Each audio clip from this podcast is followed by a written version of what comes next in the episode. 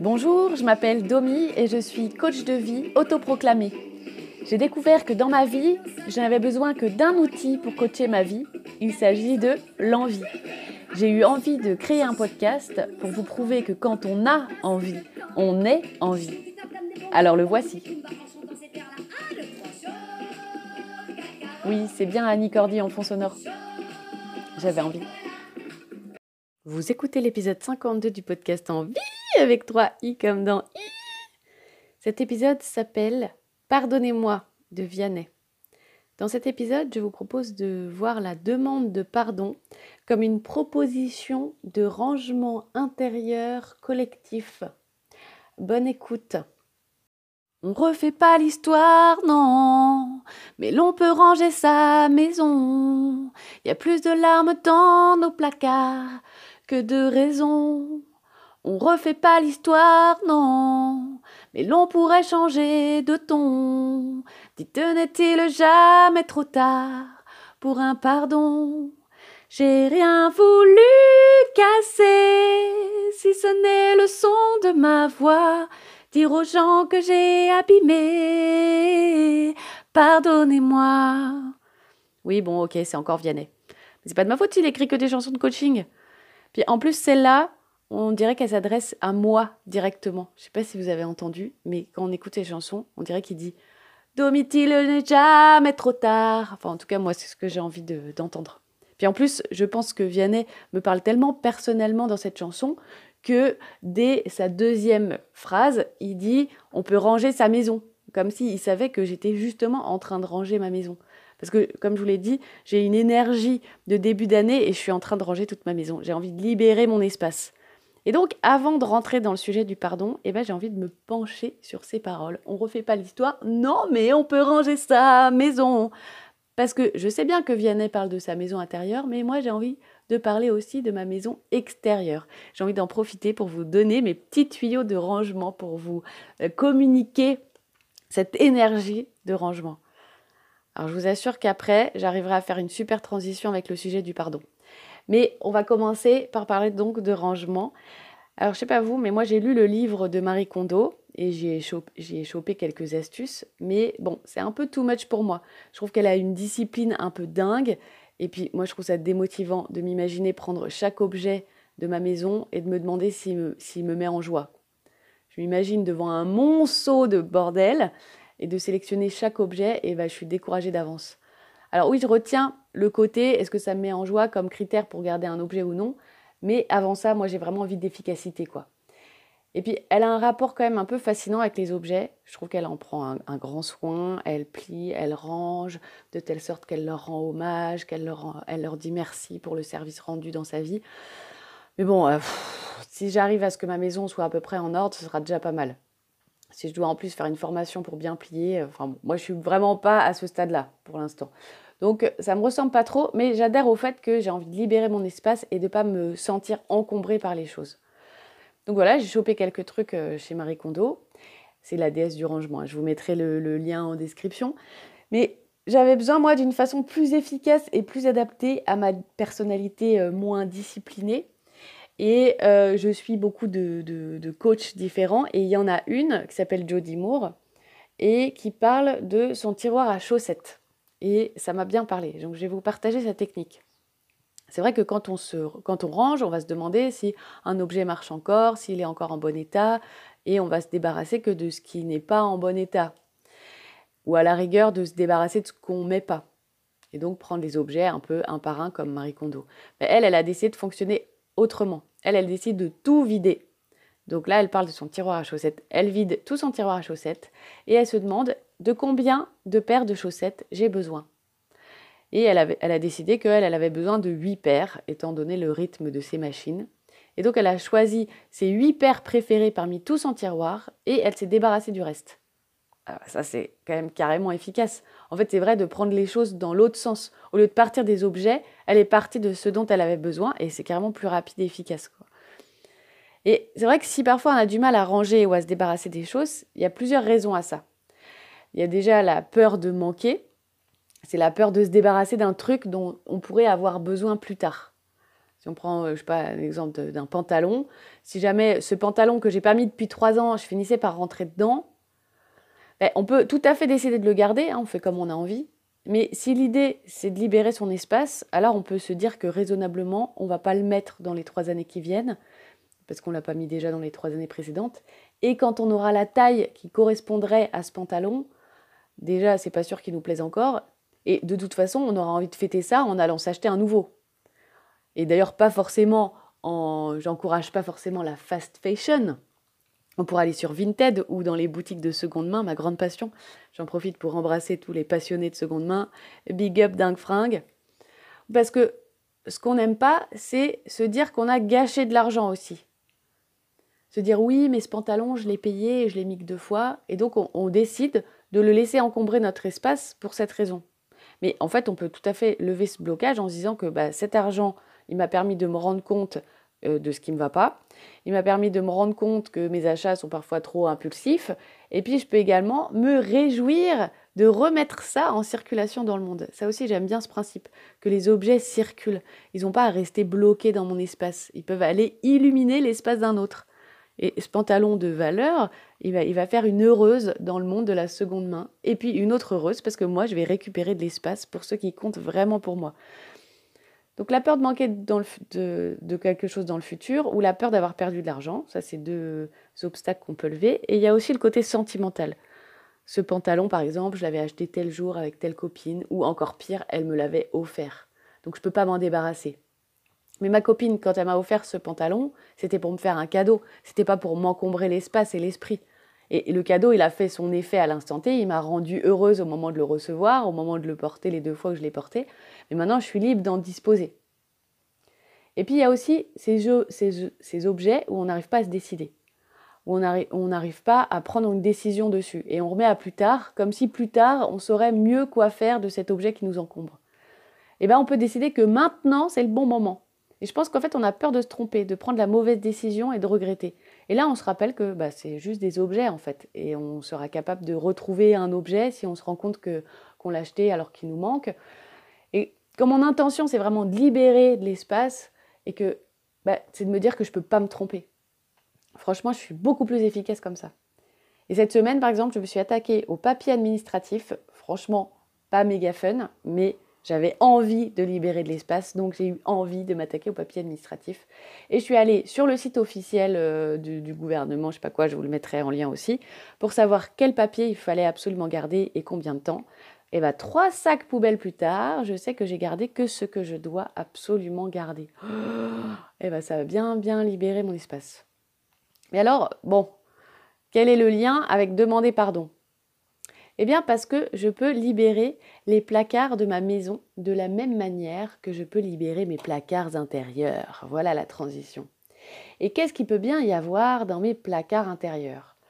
Eh bien il peut y avoir de la culpabilité, des regrets, de la défensive. Parce que dans mes placards, il y a des histoires dans lesquelles j'ai blessé des gens, parfois exprès et parfois pas exprès. Alors quand j'ai blessé les gens exprès, je trouve que j'ai plus de facilité à le reconnaître, même si c'est quand même pas évident de reconnaître qu'on a eu un comportement nul ou déplacé.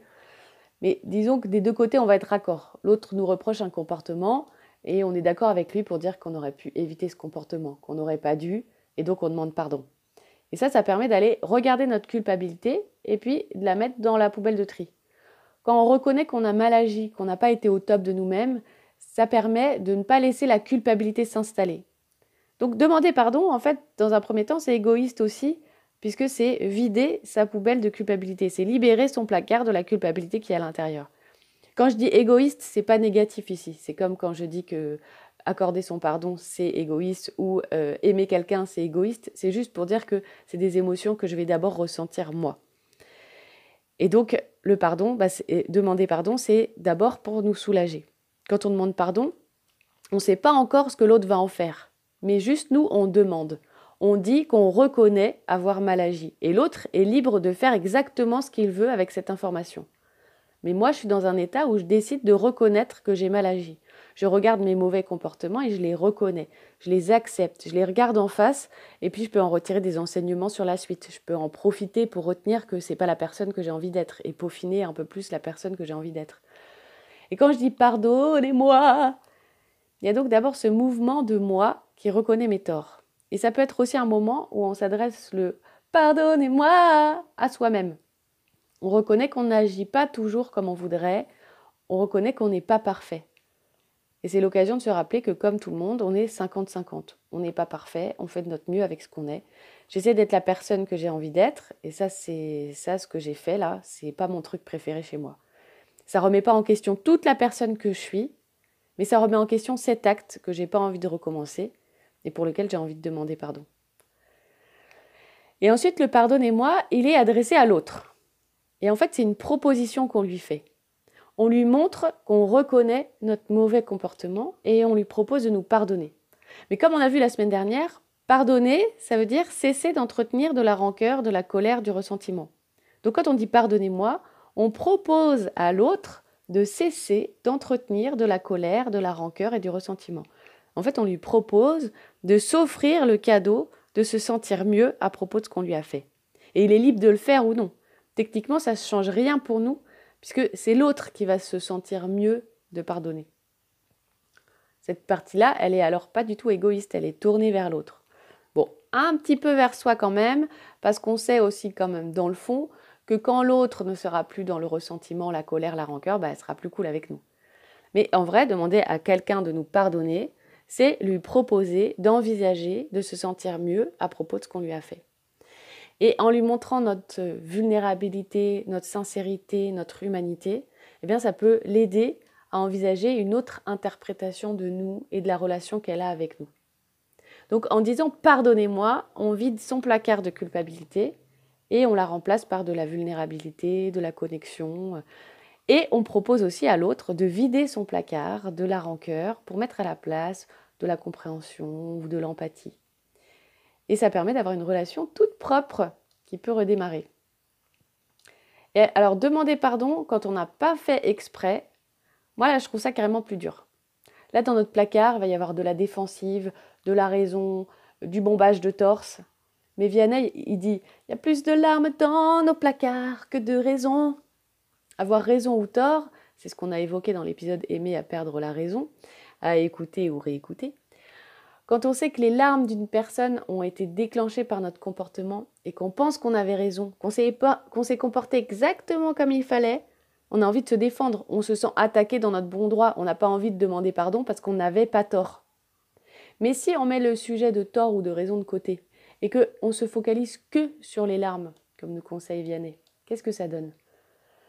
Ben, Quand on s'est marié avec mon partenaire particulier, on a fait une préparation au mariage. C'est livré avec le mariage religieux. Et on avait eu un enseignement sur le pardon qui avait changé pas mal de choses pour moi. Parce que j'ai compris à ce moment-là qu'on pouvait dissocier le sujet d'une engueulade, à savoir qui a raison, qui a tort, et le fait qu'on a blessé l'autre. Demander pardon, c'est pas forcément reconnaître qu'on a tort, c'est d'abord reconnaître qu'on a blessé. Ah Bah dans ce cas, euh, je te demande pardon. Je te demande pardon parce que je t'ai blessé. Là, d'accord. Si on est bien d'accord pour dire que j'avais pas tort d'agir comme je l'ai fait, hein Non, en vrai, demander pardon, c'est pas reconnaître ses torts sur le fond du, sujet, c'est déjà reconnaître que l'autre est blessé, entendre que l'autre est blessé. Et quand on est dans une relation, qu'on a envie de faire évoluer, grandir, on a envie de faire attention au ressenti de l'autre. Et à ce moment-là, eh ben, on peut trier la défensive du placard pour mettre à la place de la connexion, de l'empathie, de la compréhension, de la consolation. Ça fait du bien d'avoir libéré cet espace parce qu'une fois que l'autre se sent compris dans sa blessure, alors il est carrément plus facile d'aborder le sujet de fond de qui a raison ou qui a tort, ou même du coup de l'aborder de manière complètement différente. Parce que lui aussi, à ce moment-là, il aura pu trier son agressivité et ses ripostes. Et donc finalement, demander pardon à l'autre, c'est comme lui proposer de faire un grand ménage à deux. Allez, ça te dit, on fait du tri dans nos placards ensemble? Alors Vianney, nous propose son cri. Pardonnez-moi, pardonnez-moi. Oh. Lui, propose carrément un pardon général. Alors Vianney, hein, c'est de la vraie demande de pardon en plus. Hein. C'est pas le, le pardon euh, du métro ou du vélo là. Pardon, excusez-moi, pardon. Parce que ce pardon-là, il est un peu sec et agressif, on le connaît tous. Mais non, c'est le pardonnez-moi de Vianney, il est sincère et il fait le ménage dans les placards de tout le monde. C'est un peu comme s'il disait Oyez, oyez, euh, tous les gens que j'ai blessés, pardonnez-moi, j'ai pas fait exprès, mais je sais qu'il y a plus de larmes que de raisons, pardonnez-moi. Et bien, ça fait trop du bien de sortir ça de, de soi, ça fait du bien de l'entendre aussi, ça fait du bien d'entendre quelqu'un demander pardon. Et comme ça me fait du bien, je sais que quand je le dis, bah, je fais probablement du bien à ceux qui l'entendent aussi. Alors, pardonnez-moi. Finalement, Vianney, c'est un peu le Marie Kondo de nos placards intérieurs. Allez, grand rangement général de tous nos placards. Allez, on se met autre chose de plus cool à l'intérieur.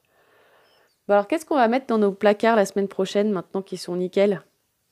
Moi, j'ai décidé que chaque premier jeudi du mois, ce sera une chanson sur le thème de la joie. Parce que comme je vous l'ai dit, j'ai choisi la joie comme mot pour mon année 2023. Et pour pas perdre ce mot de vue en route, ben, j'ai décidé de faire le point chaque début de mois sur où j'en suis de la joie. Donc chaque premier jeudi. Et là, je suis en train de monter ma petite collection. Ça allonge encore ma playlist en vie.com, disponible sur Spotify et sur Deezer. Mais n'hésitez pas à me partager les chansons qui vous mettent en joie, parce que j'ai envie de sélectionner les 12 qui me mettent vraiment le plus en joie. Et on commence au mois de février avec une chanson célèbre de dessin animé qui parle de, de la joie. Je vous laisse deviner. Merci pour votre écoute. Merci à Perrine et à Amélie pour leur participation qui ont trouvé la chanson de cette semaine. Et à jeudi prochain. On refait pas l'histoire, non, mais l'on peut ranger sa maison. Y a plus de larmes dans nos placards que de raisons. On refait pas l'histoire, non, mais l'on pourrait changer de ton. Dites, n'est-il jamais trop tard pour un pardon? J'ai rien voulu casser, si ce n'est le son de ma voix. Dire aux gens que j'ai abîmé, pardonnez-moi, pardonnez-moi, pardonnez-moi, pardonnez-moi. Pardonnez-moi.